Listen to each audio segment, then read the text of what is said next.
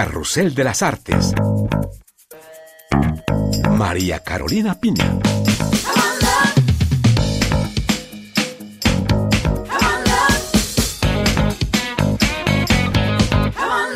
Bienvenidos sean todos a este programa especial que dedicamos hoy al padre del teatro francés. Carrusel de las Artes conmemora hoy los 400 años del natalicio de Molière, la ocasión para descubrir las claves de su obra y su legado a la literatura y a las artes escénicas.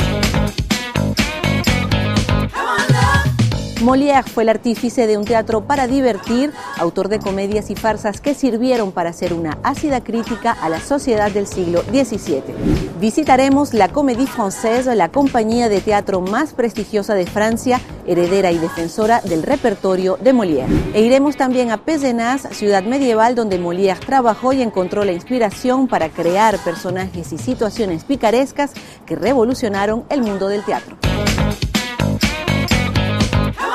Francia celebra en 2022 a uno de sus autores más ilustres, Jean-Baptiste Poquelin, mejor conocido como Molière, quien inventó en el siglo XVII una forma inédita de comedia basada en la parodia de las costumbres y los vicios de su época.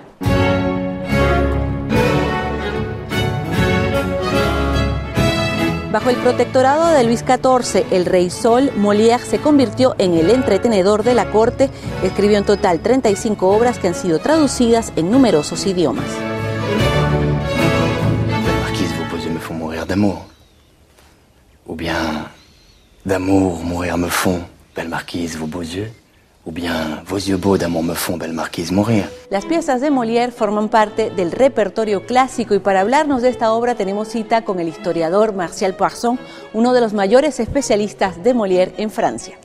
Muchísimas gracias Martial Poisson por estar con nosotros en Carrusel de las Artes. Cuéntenos cuál es para usted el lugar que ocupa Molière en la literatura francesa. Molière, euh, Molière fue un gran reformador de la manera de actuar para el teatro. Fue un actor formidable que defendió la actuación natural. Dejó atrás las convenciones para dedicarse a reproducir y parodiar a la sociedad. Fue también un escritor genial. Inventó la comedia moderna en verso y en prosa. Su teatro se liberó del formalismo, del drama y de la tragedia para hablar de lo que ocurría en su época. Se suele decir que pintó en el teatro a los principales arquetipos sociales. I O. J'entends tout cela. Et enfin, Molière est également Fue uno de los artífices de la política artística de Luis XIV, el Rey Sol, y de la proyección cultural de Francia, dentro y fuera de sus fronteras. de son roi. Je suis mort. Je suis enterré. N'y a-t-il personne qui veuille me ressusciter en me rendant mon cher argent Y ahora en sus farsas, en sus comedias, Molière describió la época y denunció los vicios de su época, por ejemplo, la avaricia, la hipocresía, la corrupción. Es un autor moralista, fue un autor moralista Molière. Quand Molière dit euh, qu'il veut faire rire et divertir, Para Molière el teatro debía divertir, hacer reír, pero para educar.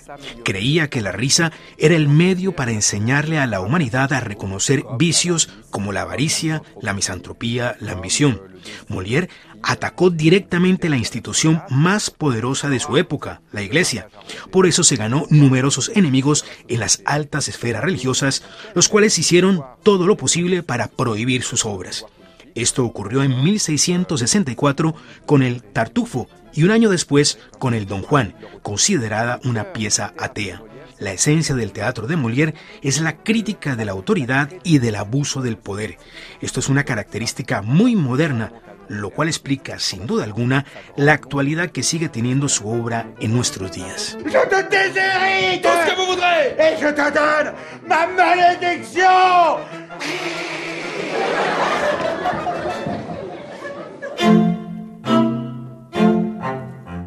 Molière fundó su propia compañía en 1643, el Ilustre Teatro, para la cual actuó y escribió sus obras. Tras la muerte del autor, el Ilustre Teatro se asoció a otra compañía para fundar la Comédie Française en 1680, compañía todavía en actividad.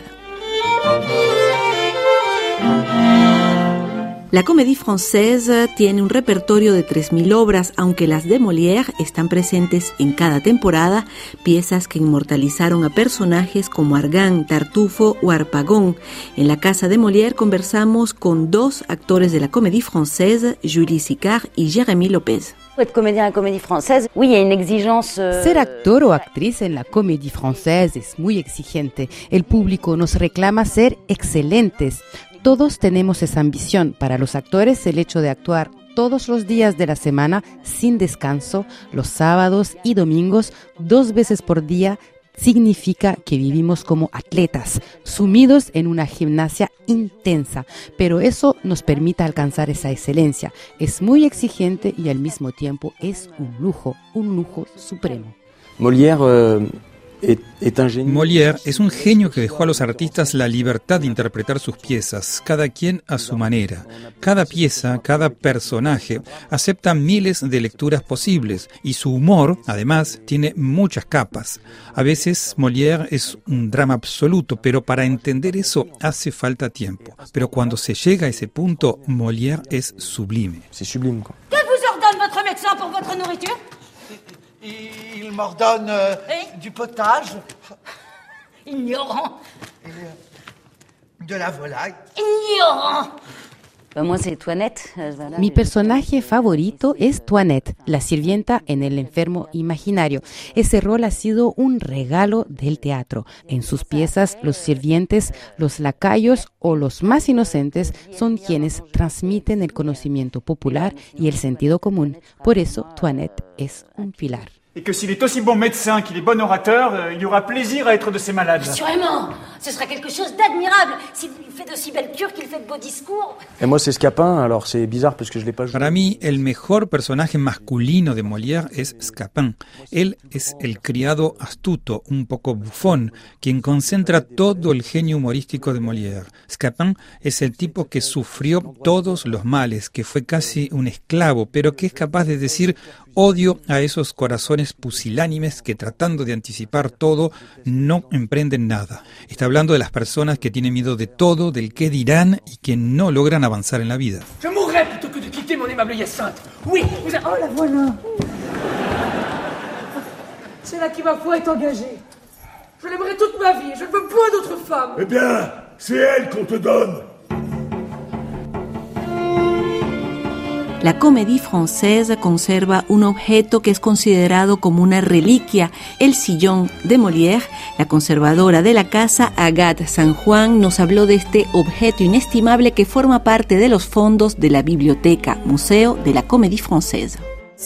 Este mueble es el sillón de Molière. Parece increíble, pero sí, es verdad. En este sillón, Molière interpretó el último rol de su vida, el rol de Argan en El enfermo imaginario.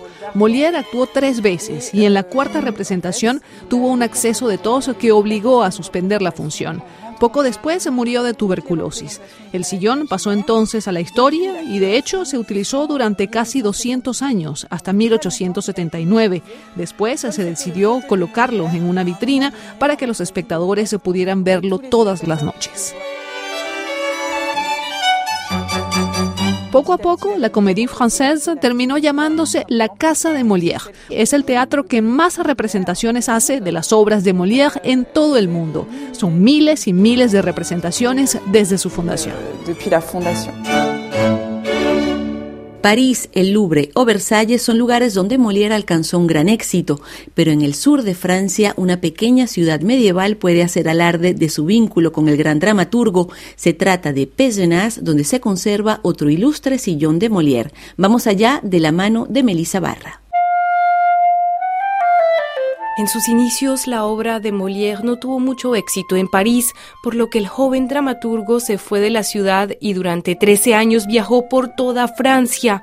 Vivió en Pézenas, una pequeña ciudad de la región occitana de Languedoc, en tres ocasiones. La primera fue en 1650. Muriel d'Ambreville es guía y conferencista en Pézenas. Sabemos que vino aquí en 1650 porque tenemos en los archivos departamentales tenemos un recibo que cuenta que vino aquí, organizó esas fiestas eh, para algunos días, algunas semanas.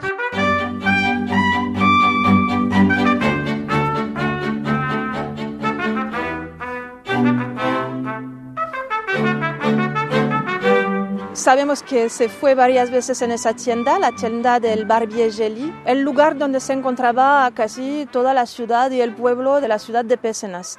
Ese barbero tenía un sillón y se dice que Molière se sentaba en ese sillón para mirar a la gente, al pueblo de Pézenas. Se dice que eso influyó mucho para crear una obra que se llama El Señor de Pourceaugnac. Ese ambiente, la gente que existía en esa época, es una obra mayor para nosotros porque se, se habla en el idioma que se hablaba por la época, que era el occitán, y mm, Molière aprendió el occitán. En fin de cuentas, Molière permaneció en Pézenas por cortos periodos, invitado por el príncipe de Conti, pero dejó en la ciudad una huella imborrable. Hace 200 años, amantes de su obra encontraron en archivos rastros de su paso y decidieron homenajearlo en las calles.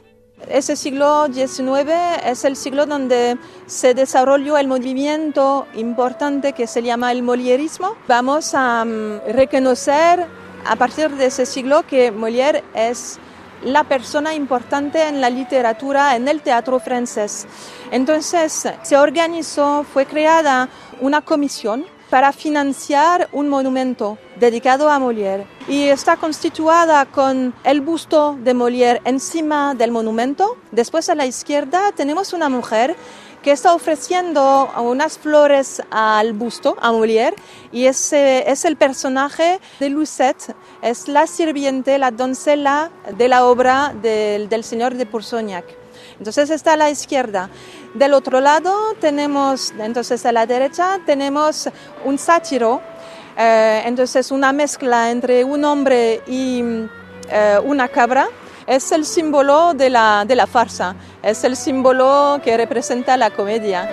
Pézenas acoge todos los años un festival de teatro a la gloria de Molière y se ha vuelto un lugar de peregrinación para comediantes de todo el país.